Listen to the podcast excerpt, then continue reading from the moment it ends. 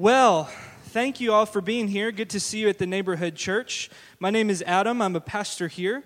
And this is the part of our gathering where I usually say, now, if you would take your Bible and turn to, and we would be looking at some passage of Scripture, and y'all would listen to me go on and on and on for uh, 40 minutes. Uh.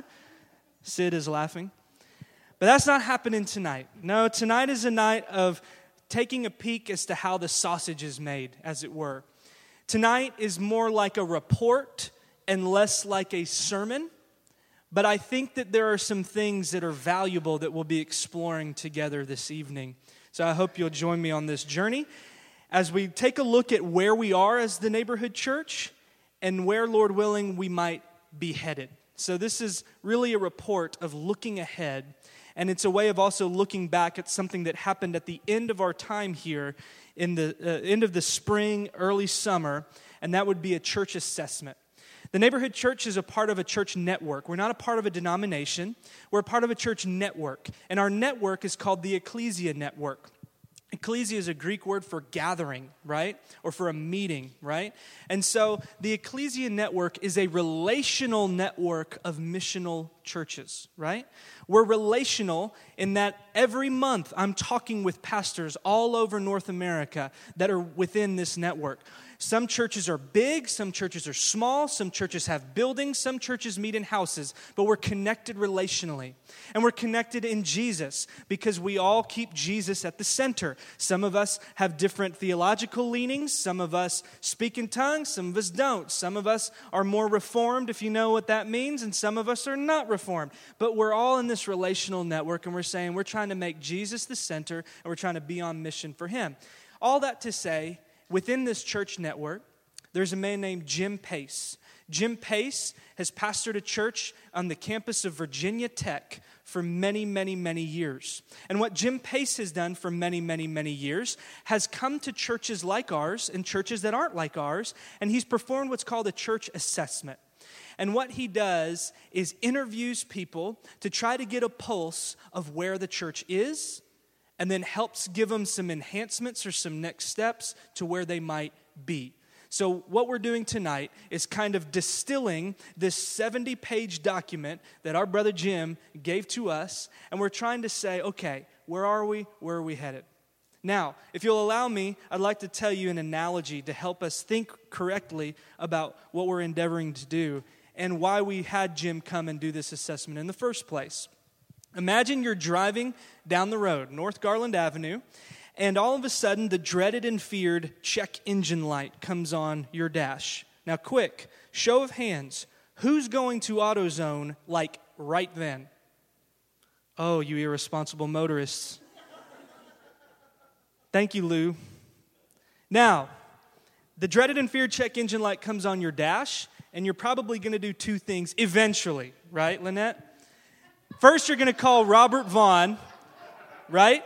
Yes and amen to the members of the neighborhood church. You're going to call Robert Vaughn. He ain't here tonight because he's probably fixing someone's car. He is the church mechanic. But after you call Robert, you're going to go to AutoZone or you're going to go to O'Reilly and you're going to have a friendly employee come out with their fancy what? Code checker. There you go, Mark. He's going to come out and you're going to open your door and he's going to come under the steering column and he's going to plug that thing in. And on that tiny little screen, you're going to see a code or two or three if you're rolling in some of the cars like I've been driving. And the thing about these codes is that most of the time, it's not necessarily that your car is going to blow up if you pull out of the parking lot and keep traveling like all of you irresponsible drivers. Y'all drive that way because you know, man, it's, it's probably okay for a little bit. It's just the gas cap, says Bill. What is it with the gas cap? Y'all, can I get an amen for the have you checked your gas cap? Yes? Isn't that crazy? Anyway, I digress. Bill, that wasn't in my notes, man. The point of the code check is that it may not blow up today, but you're not going to make the next thousand miles, right? More than likely. And so, Jim, if you will, was our code checker. And he came into our community, which is a humble thing. I was talking to my buddy in New York today. Yeah, tonight at church, we're talking about this church assessment we did. He's like, What is that? I said, You have a guy come and interview like 40 people? And he's like, Whoa.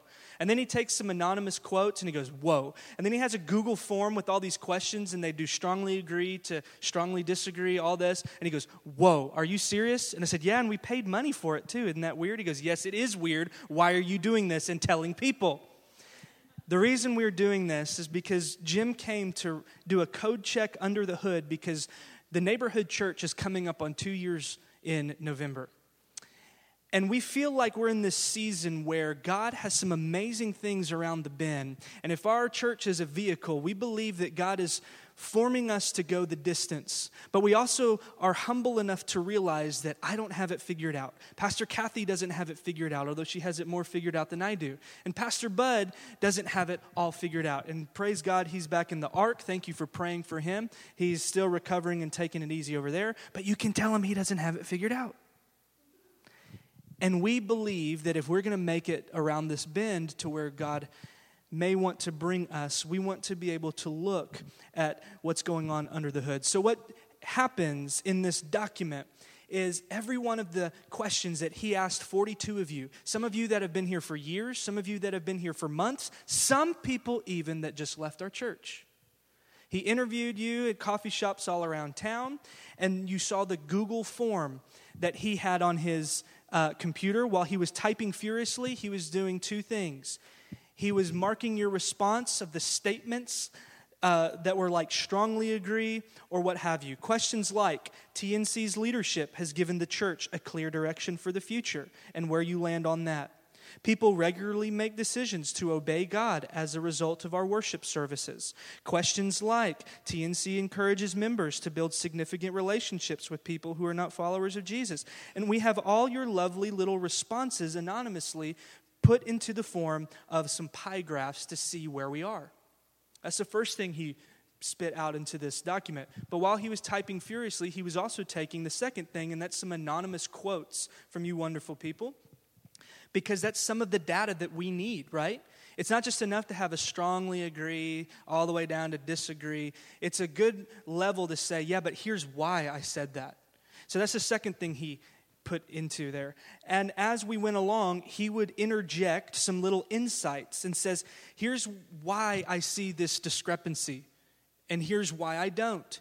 Here's what it looks like in other churches. Here's what it looks like for y'all's church. Sometimes he even said, Man, I don't know if you're like bribing or threatening your people, but they spoke really highly and positively of your church. So I worked this question in to like rephrase it to get what they really think. And then he would say that. And I'd say, Thanks a lot, Jim. I wish you would have just kept the first one. The fourth thing he did was not just the pie graphs, not just the anonymous quotes, and they were anonymous. Don't worry, I'm not going to find where you sleep and come and get you because of what you said about me. And the third thing is the insights that he gave along the way. And the fourth thing is some enhancements, right? It's not just enough to have the raw data. We, we brought him out because we needed help with the code check to say, how do we make it the next thousand years? Because I don't know if you're the same way, but typically you go and ask your friends for advice, don't you, when you need a big decision to be made, right? This is how we operate. Churches should be no different. The problem is, a lot of churches think we got it figured out and we're just going to go and do what the pastor says. And this is not how we wanted to operate. Now, one of the takeaways, the first thing you need to know, is that when Jim unplugged the code checker, the first thing he said was this, and this is here on the screen here. The thing that leaps off the page when I look at these results is that the neighborhood church is a strong community of people that have been through some transitions that have honestly killed many other churches. Not only has TNC survived, but they have been able to come through it with strengths that will help them to tackle the challenges ahead. When I gather once a month with a group of pastors called the Anchored Collective that I help facilitate in East Dallas, when they ask me about this church, I'm talking about how the culture has so grown and shifted and developed into a place where there's life and joy and humility and prayer and people walking together. And it's really, truly, I need you to know this we are a healthy and strong church, okay? Because a church is not measured by how many butts are in seats. I believe that a church is only judged on how healthy their disciples are. And that doesn't mean that you're going to go through hard times and you know you need to just smile and put your church face on. No, no, no. A church is only as good as her disciples. And disciples are those that walk through the valley of the shadow as well as the green pastures, but we're doing it with Jesus and with each other. And that's what Jim says resoundingly. When I'm sitting down with your people, they seem to kind of have this sense like, man, we're here for a purpose and a reason, and I love what's going on. The other thing you need to know about this is that Jim said there's a lot of cohesion, right? In some organizational circles, they'll say, it's, oh, that's groupthink. They're all thinking the same, they're all drinking the same Kool Aid. And throughout these responses, he saw a remarkable level, not of groupthink where we're all just like, yes, and this is what we believe, and yes, this. No, what he saw is we all have a strong sense of who we are, okay? The cohesion is we have a pretty good sense of who we are. Now, here is part of the reason why we asked Jim, the code checker, to come and take a look under the hood. Because the check engine light in my heart, and Pastor Kathy's heart, and Pastor Bud's heart, is that we feel like there's just some things, some angst I can't quite put my finger on that I just need help sorting out. That we need help sorting out. You know where he saw a lot of cohesion as well? Not only that we're healthy, that we've got a good thing going, we love that we can serve the homeless and the clothes closet, and we love that we're simple and this and that. A lot of cohesion there. He also saw cohesion in this fact that you guys recognized the code that flashed on the dashboard as well. He recognized through all of these responses that you guys have this sense of like, we know where we're headed, we see the horizon, but we don't know what's the first step in the path that we need to take. Your pastors don't really know that either. And that's why we're trying to discern and pray and walk together in discerning and praying. Last week was the reflection. If tonight is the report, last week was the sermon reflection that says, guys, I feel like big things are coming, but we've got to wait well. We've got to expect without some clarity some places, but we've also got to be united in prayer. This is what we see the church doing all the time, and we are no different. But would you trust us that we are trying to pay attention to God and respond appropriately? Because that's the job of a pastor. So, there's a lot of cohesion good, bad, and ugly. These are some of the big overarching things that Jim saw. But I think in becoming the neighborhood church almost two years ago, what that really did for us is raise two very important questions. And this may be some crossover to you who are already bored, or like you're a guest here and you're like, oh, this is lame. Here's some things that may have some import into your actual everyday life. One of the two of the questions that becoming the neighborhood church raised for us are these God, who do you want us to be? And then, God, what do you want us to do? And I need you to know that the order matters. Sometimes I'm asked to talk with people who are discerning ministry and what does that look like. And what I had to learn is to ask these two questions in the right order. Because a lot of times we want to get out and do, but the problem is when you get out and do, when that thing doesn't work, where do you fall back?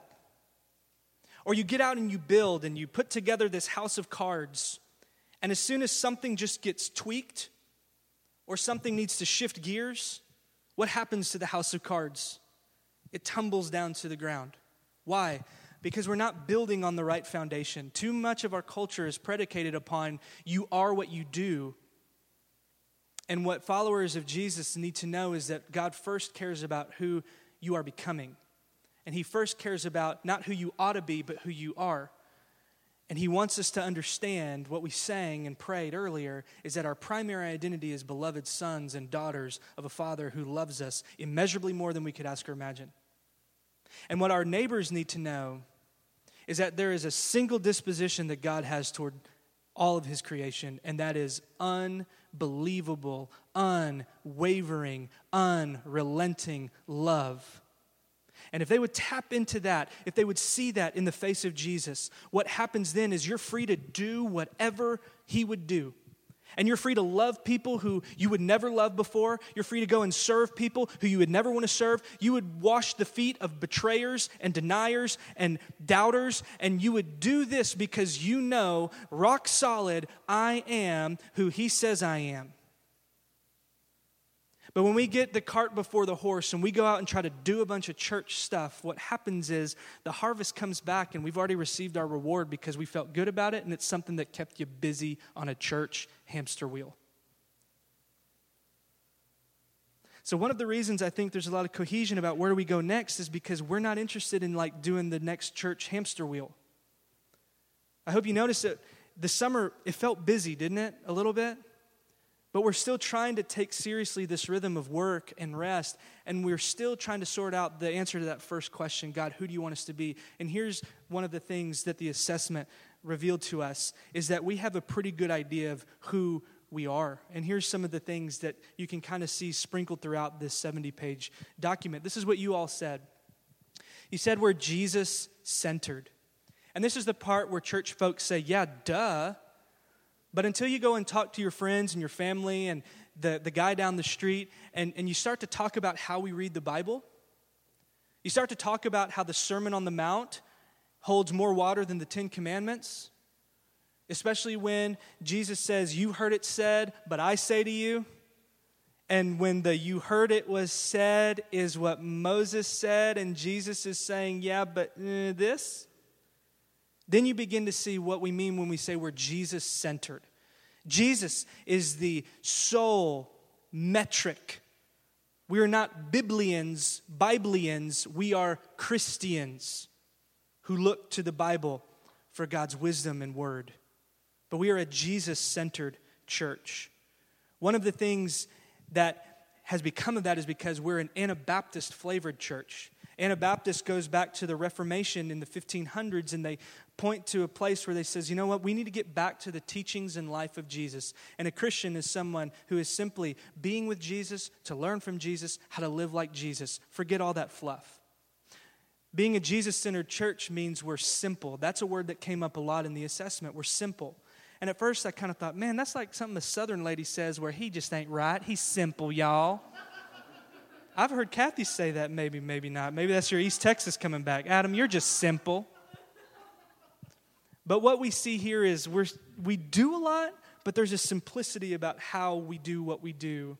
And that's something that came through a lot. And when it's about Jesus, you, you kind of hold that really tight, and then everything else, we just kind of, it's up for discussion. And we put it through the lens of Jesus. The second thing you see throughout this assessment, and you guys should know this, we're relationship focused. Relationship focused. We leverage everything on relationships, right? Nobody really knows that we're gathering here in this other church building at this time. The people that are here are here almost always, with few exceptions, a time or two, once a month. People are here because somebody said, Hey, would you come? And you have an existing relationship. And then once you're in, the people that stick are people who've what? Made relationships. In some of the larger churches in Dallas, you can go and be anonymous. And you got to understand that neighbors in our city will want to do that. You have to understand that sometimes people want to be anonymous. You need to understand, and this was in the assessment too, sometimes we freak people out because we're like, hey, be our friend. We know you're a visitor. But the problem is, at some point, church is not just what happens when you're facing a stage, church is what happens when you face each other. Church is what happens when you turn the chairs and face one another. This is what we see throughout in the New Testament when churches met in dining rooms for the first 300 years of its existence. Because they were trying to work it out and do this, and we've leveraged everything on relationships. Someday we might have a building and we'll get more people just wandering in. But one thing I hope never changes as we look ahead is that we would never give up on the fact that disciples are made relationally, not just theoretically or theologically. We're relationship focused. Would you go to the quote that Jim has here? He says, The primary areas where TNC is thriving go back to community. This church is good at loving each other, in showing care, and not just talking about it. And I read this with some bittersweet lenses because I know that it's hard because even in a church our size, we can fall through the cracks. I've failed you in times when I haven't been there, I haven't called you. I haven't checked in enough. You know, we're going to fail you again. But we hope that this is a place that you still feel cared for, valued, and loved, and that when you're going through it, you don't go through it alone. This is something I hope never changes. It's something you see. We may do it all imperfectly, but I think we do it really well when we do it well. The third thing we see is that we're service oriented. Service oriented. A lot of the ways that we create our identity is through the telling of stories, right? If I asked you, John, tell me about yourself, you're going to tell me about where you grew up and how this and this and music and X and Y and Z, and you're going to tell it probably in a narrative. You're not going to give me a bullet pointed list. Maybe you would. I don't know. You're kind of weird. One of the ways we create our identity, usually, is through story, through narrative. And one of the things that I need to tell you that I see in our church over these last two years is that when we went to El Paso, right before we became the neighborhood church, we took a team to El Paso. And that was coming off of this season where we were trying to say, like, whoa, if we're going to make it, we need everybody all in. We need everybody to have a seat on the bus to help us get to where we need to be, right? And so we went to El Paso, which was something we had talked about for a long time, but we finally followed through and went. And we were going to El Paso to be with Carlos's folks, Caesar and Raquel Canones, who were feeding 80 families groceries, feeding hundreds of people in Juarez, homeless, needing food. We were going to go and help him build a shed to keep all of that food. And it was the Ken Canataby Memorial Pantry in his honor and we straight built it in 48 hours. And thank you, Steve, for getting on the roof because we did it fast, so we even did more stuff. And it was this beautiful sense where, if I'm thinking about the identity of our church, it helped us turn this corner where we said, you know, it's, it's not just enough to say it or have it on our website. Are we really all in? Are we really going to put our hands to work? And I think what that did, that trip, God used to help us turn the corner, and it really helped solidify that we are a community on mission. And we need to do mission through community, everybody together. Let me say that again. We're a community that's on mission, and we need to do mission through community. And it really got us serving, and it really got us around the corner. Fast forward a couple years, and you've heard me talk a lot about the fourth thing that's on that slide. And you've heard me talk about embracing difference, regardless of where they come from, their background, the color of their skin, their bank account, their orientation, their hurts, their hangups, their habits.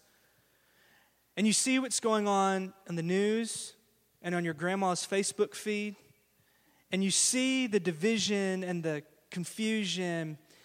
And then we go to Tijuana and we recently just talked about this trip, and one of the senses, even while we were in the midst of this trip, is saying, you know, we've been talking about these marginalized people and trying to, how do we penetrate this pocket of people in our neighborhood? And I feel like going to Tijuana put hands and feet and eyes to see how it looks. And there was some word in prayer we had with some of the Ancla people where they were saying the people that are on this trip, it's as if God has placed a seed packet in their heart.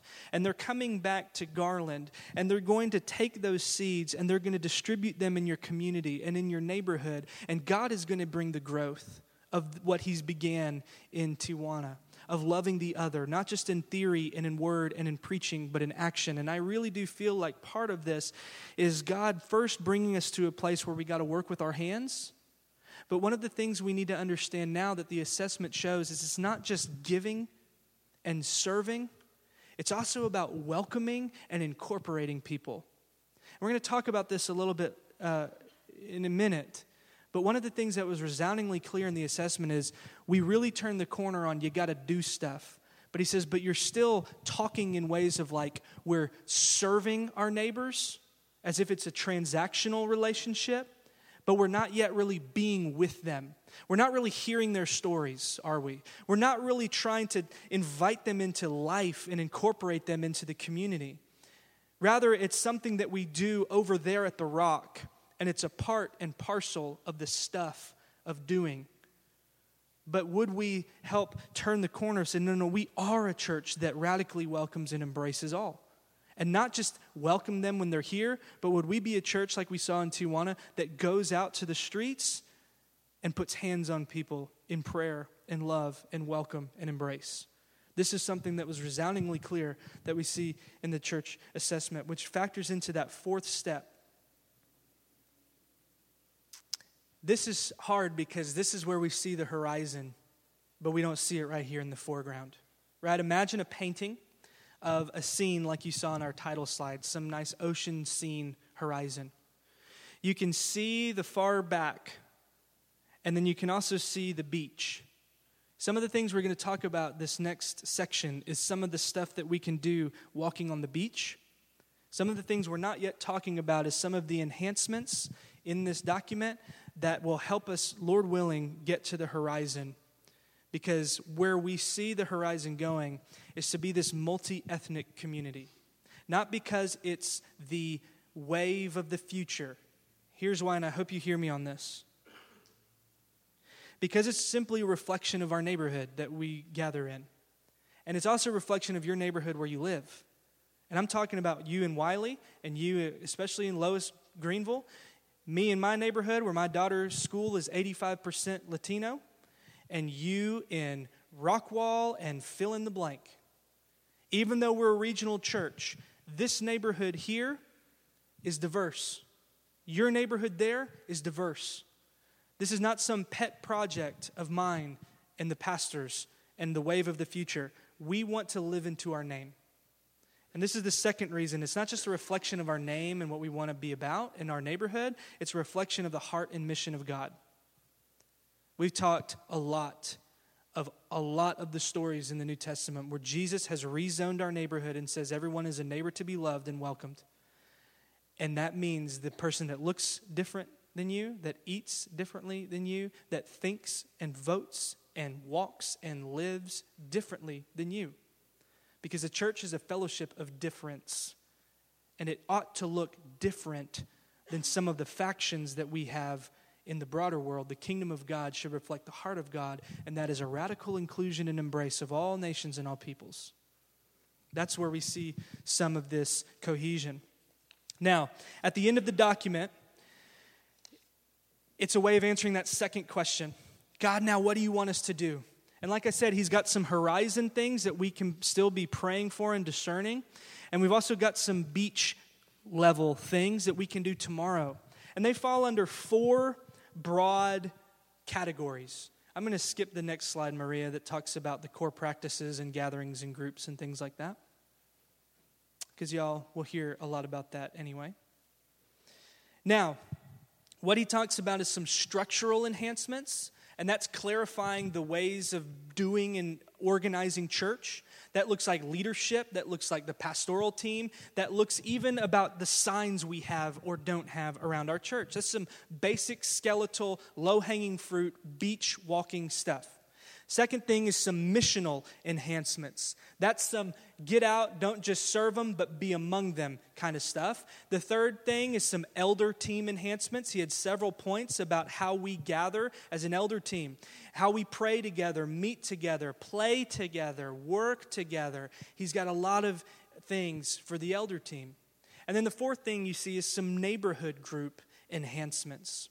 I want to talk about some highlighted beach level things briefly as we're winding the last bit of this talk.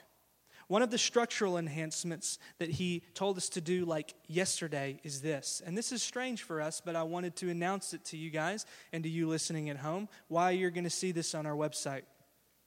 One of the questions he asked all of you was describe Adam's role, describe Kathy's role, describe Bud's role.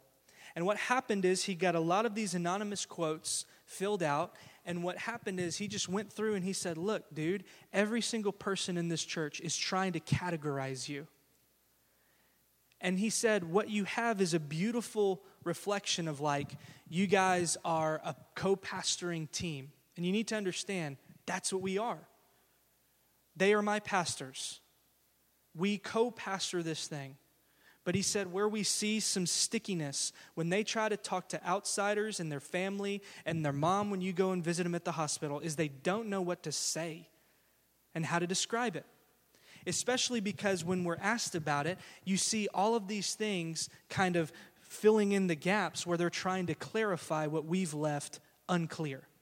And one of the things he said too, a lot of the elder team enhancements involves putting some circles around Adam, putting some circles around Kathy, putting some circles around Bud, or anybody else who would come after as a pastor in this church, and saying, here's kind of the spaces in which God has seemed to call you to kind of point to and remind of. And what we see here is for Bud, um, we need to clarify that even with a name, and that is a shepherding pastor. Bud wanted to be like an executive pastor. And I said, Bud, in a lot of the other churches, what that connotes is you're the guy that hires and fires and just writes checks.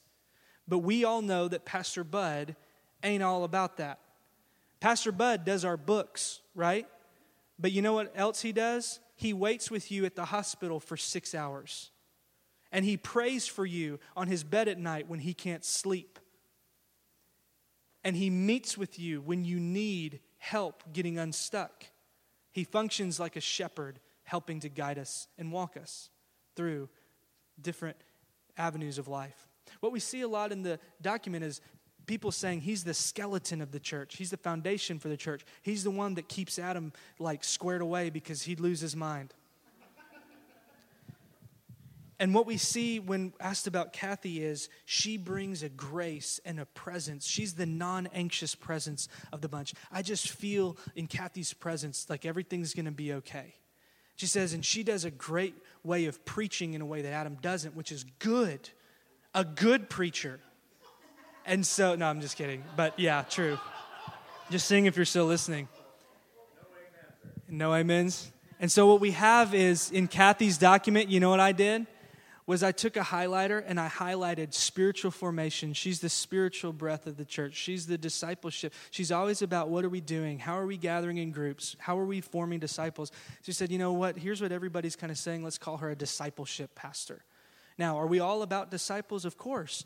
But Kathy's the one that's continually in our meetings pointing and saying, hey, what about this? What about that? What about that? And I really resent a little bit. Not that's a bad word. I really bristled at this but Bud and Kathy said, Look, man, we've got to say at some point, somebody is trying to bring us and help us along with what's next. And so, the best term that we could think of, and this is Jim's recommendation, is to call Adam the lead pastor. And I want you to understand that it's not that I'm like the CEO executive over this. It's just that in our eldership team and the way that God has wired us in the church is I'm typically the one pointing and saying, "Yeah, but next. Yeah, but what? Yeah, but how this, how that." And so kind of my circle has kind of fallen to I'm primarily talking at you and primarily pointing out where we're going next. And so this is not just for us as elders, not just for you as a community, but it also helps people that have, are not yet here kind of make sense of who we are. Now, we are always praying for you. We are always all together meeting with you, but this is something that's like a beach number one step on a structural structural plane. You'll see some new signs, some new things like that. There's a lot of the other enhancements, but for the sake of time, we're going to move to that second category. Here are some missional enhancements that you're going to see really quickly. And part of that involved um, this. I told you earlier that in the assessment, we see this need to reimagine and refocus that term evangelism. How many of you, uh, no, don't raise your hand, but if you're like me, perhaps you grew up in a tradition in which a lot of the evangelism was something that was cold turkey, door to door, not rooted in relationship, or was an emotional appeal at the end of the service.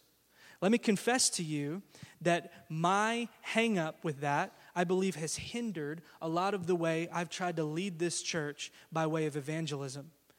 I think I reacted so strongly. Some of us reacted so strongly. I'm not just saying like that it's that that uh, that it's just because of that. But what happens is if you're like me, sometimes we bristle and say, "Yeah, but we don't do that kind of evangelism."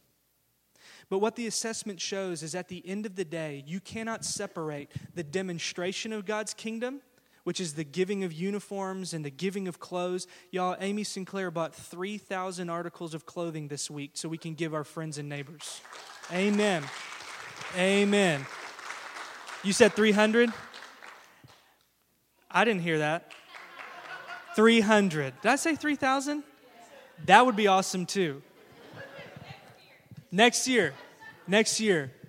That's a demonstration of the kingdom of God that these kids can go with confidence into their schools. But you know what else? It also involves at some point saying, You are loved. We are praying for you. We are actually building a relationship with them. And at some point, it also involves declaring and bringing in people to the family of God. One of the missional enhancements is he's saying, Look, you guys need to kind of step up your game in inviting people. And one of the ways we say, Well, we do invite people. And he says, How? And he says, Well, you invite them to church. And he says, That's good. But you know what he said? He said, Usually, if I'm taking the data that we all have said, 32% is the visiting rate. In a given month, we've got about uh, 32% of people that are new, kind of kicking the tires and coming in to the church. He says that's about half of what a church in this part of the world experiences. You should be seeing in a given time frame like twice as many people coming and kicking the tires. Now, he, he said part of the challenge is you don't have a building that's just been sitting here for 60 years. So, a lot of that is ask and inviting. So, he says, So, here's what you guys might need to look at. Would we just pray and imagine and dream together of ways in which we can naturally invite them, not just to come to church, but into a relationship first? Maybe a relationship with Jesus, how this connects the dots, things we've been talking about. But he's saying, you guys have got to tilt that balance back, not just demonstrating, but declaring. Why? Because Jesus perfectly modeled the ministry of declaring and demonstrating the kingdom of God. We talk about that. I'm going to pass over, but uh, the, the Beatitudes, but Mark 139, we see this routinely. Jesus traveled throughout Galilee, Galilee, preaching in their synagogues, but also throwing out demons. He didn't just talk about the power of the kingdom, he showed them the power of the kingdom. What I'm asking you is to go with us a little bit, and we're going to look at ways in which we can help shore up our ways of inviting people into the front door of relationship with our church and with Jesus. The other enhancement that goes with that is a neighborhood group enhancement. We've got a little picture I tried to put together here. Not that one, the one before. Sorry about that. I'm going out of order, Maria. For a long time, as the neighborhood church, our front door into life with us and the church is the Saturday worship gathering. That's just how we do it in Dallas, right? Even non Christians are kind of like, okay, if you warn me out enough, I'll go to church. And sometimes they come. But I think one of the places that we've closed the front door is in our neighborhood groups, over the dining room tables and in the living rooms. And so, one of the things he said in that neighborhood group enhancement, and this kind of goes with the missional enhancement, he says, guys, you've got to revision your neighborhood groups. And something I told the leaders last month was we've got to understand that we can't do everything perfectly. Some groups are all about mission, mission, mission. Other groups are all about stillness and prayer and meeting the community needs. And they're on mission within their relationships, but at a certain point, we've got to call a spade a spade and says you can't always be all mission and you can't always be all family. Now, our groups, I think, by and large, are somewhere in between. And we have the Austin Street service every month. We have others involved in other ways in their neighborhoods. But I think the, the way forward is not now every other group get a service project. Because I think what that would do is tilt the scale back again to say, well, we're all about demonstrating and not really declaring and inviting. So, one of the things we told our neighborhood groups, and you'll be hearing about this as you start your groups back, is something we want to try a kingdom experiment. And the thing about experiments is sometimes they don't work. But experiments, I think, are worth trying. And one of the things we're looking at is a neighbor night. And that is to take one week off in the month simply to free you up for those relationships outside of the church that sometimes relationships within the church and church activities can prevent you from nourishing. So, neighbor nights and a week in the month it's going to be a stretch for some of you introverts. That's okay. Talk and imagine and share some of this with other people in your group. But it should be, first off, some of your existing relationships. People that you work with, play with, hang out with, are family with, that need some touch point. The idea is we're going to try to bring some opportunities so that God could open some doors for relationship with Jesus and the church. So we want to see how are ways in which our neighborhood groups can be inviting spaces that don't freak out your neighbors that don't follow Jesus into a time of stillness and silence when they weren't ready for it. I love a story that a family that became Christians in our church years ago said where they were invited to just have some coffee and hang out. And they're in this apartment. She knows who I'm talking about and they're in this apartment and they're hanging out, they're talking and this, and then all of a sudden it's like, all right, everybody sit down and open your Bibles to First John. And for two hours, they had this awesome and beautiful discussion.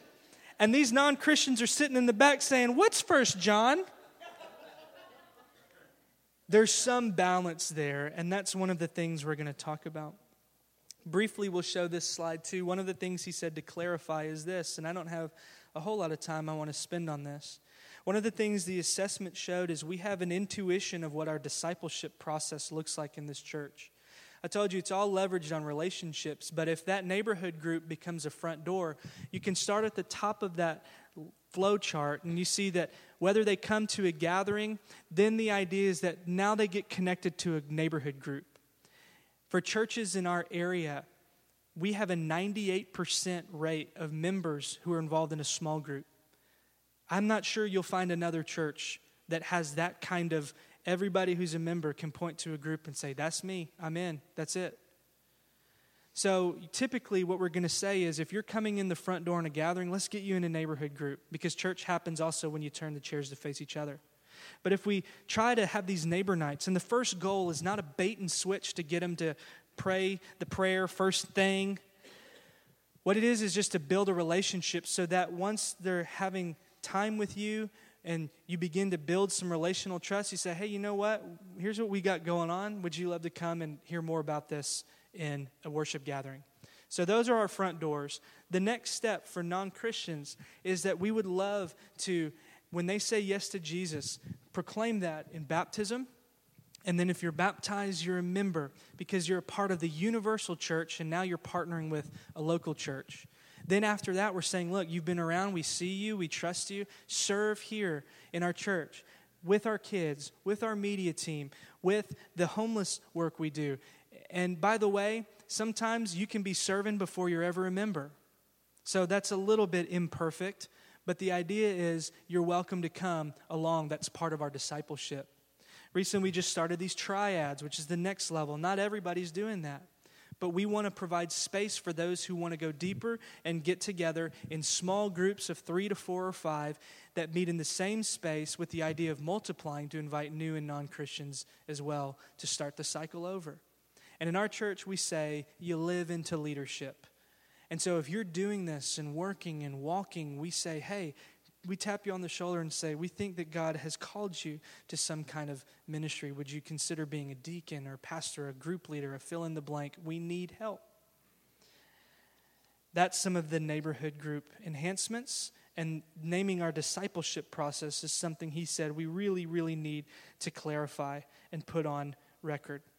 I'm going to close with this, and then we're going to pray. I hope you got a prayer guide. That's how we're going to pray. This is something I didn't just put on the screen because maybe you want to go home and take this. Britt, my man, good to see you back. Would you pass this around for somebody who didn't get it? But before we get to that prayer guide, I want to read you a verse in John chapter 1 from the message. It says, The Word became flesh and blood. The Word is Jesus. The Word became flesh and blood, and I love how Eugene Peterson translates it. What does he say? Moved into the neighborhood. As we look ahead as the neighborhood church, all of this is data. Unless we internalize it and say, how can we move ahead in the way of Jesus, who's not just serving and giving stuff to the neighborhood, but is being present and available and relational with the neighborhood? And so, what we see here if I could boil it down to simply these three words, this is a parting message. We need to incarnate, which is that fancy word where for the word became flesh and blood. Y'all love Tex Mex. Have y'all heard of chili con carne? Carlos, what is that? It's with meat. Yeah, it's, it's, it's a sauce with meat. Y'all need to know that Jesus is God with meat on, right? If you forget everything I just said, remember that Jesus is God con carne. That's from our friend Bruxy. We need to be Jesus's con carne. Jesus, who has gone to be with the Father, we need to put flesh and blood in our neighborhood. We need to incarnate. Secondly, we need to invite people into life and relationship with Jesus in this church, and then we need to involve them into the life and rhythm of Jesus. We need to incarnate in our neighborhood, being among them. We need to invite, welcoming all people in. And thirdly, we need to involve them belonging to this community. But ultimately, we also need you. This is who we need. We need you. We need everybody to be praying and serving and following Jesus together for God's kingdom in our neighborhood. We need you. Now, I'll close with this quote from Jim, and then I'd like for us to pray the words of this prayer together. This document, um, I'm kind of cautiously like keeping open. There's some things in there that are kind of personal uh, as it relates to the pastors, things that people said about us. But um, I, I want it to be partly open to you because this is y'all's document anyway. These are your responses anyway.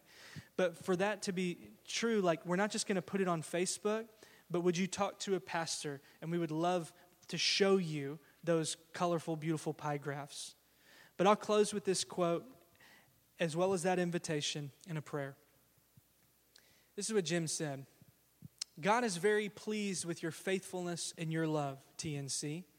I believe that He is poised to bless the direction you discern. And truly, I mean this fruitfulness is on its way. But as we've been talking about in our church, we believe that nothing will come without prayer. So sometimes, if you're like me, you struggle to have the words for prayer. Those of us at prayer school were given a track to pray. Perhaps this can be a help to you. If you're a part of our church, or even if you're not, would you take this and let's pray it now? And this is yours to pray as we continue to wait and look ahead to the good things that God has for us. So I'm going to read this. Can we read this out loud together? And I'm going to leave some space and silence in the middle of the page. Then we'll receive communion. And then we'll close our time. Let's pray these words together. Lord Jesus, you stretched out your arms of love upon the hard wood of the cross, that everyone might come within the reach of your saving embrace. So clothe us in your spirit, that we, reaching forth our hands in love, may bring those who do not know you to the knowledge and love of you. For the honor of your name, amen. O God, you have made of one blood all the peoples of the earth, and sent your blessed Son to preach peace to those who are far off and to those who are near. Grant that people everywhere may seek after you and find you. Bring the nations into your fold. Pour out your Spirit upon all flesh and hasten the coming of your kingdom. Through Jesus Christ our Lord. Amen. Now take a few moments just silently to join our hearts together, and we invite you to pray these prompts that's here on your page, and then I'll conclude us with the prayer of St. Francis. And would you pray these words attributed to St. Francis? Lord, make me an instrument of your peace. Where there is hatred, let me sow love. Where there is injury, pardon. Where there is doubt, faith. Where there is despair, hope. Where there is darkness, light. Where there is sadness, joy. O divine Master, grant that I may not so much seek to be consoled as to console, to be understood as to understand, to be loved as to love. For it is in giving that we receive it is in pardoning that we are pardoned, and it is in dying that we are born to eternal life. Amen. Amen.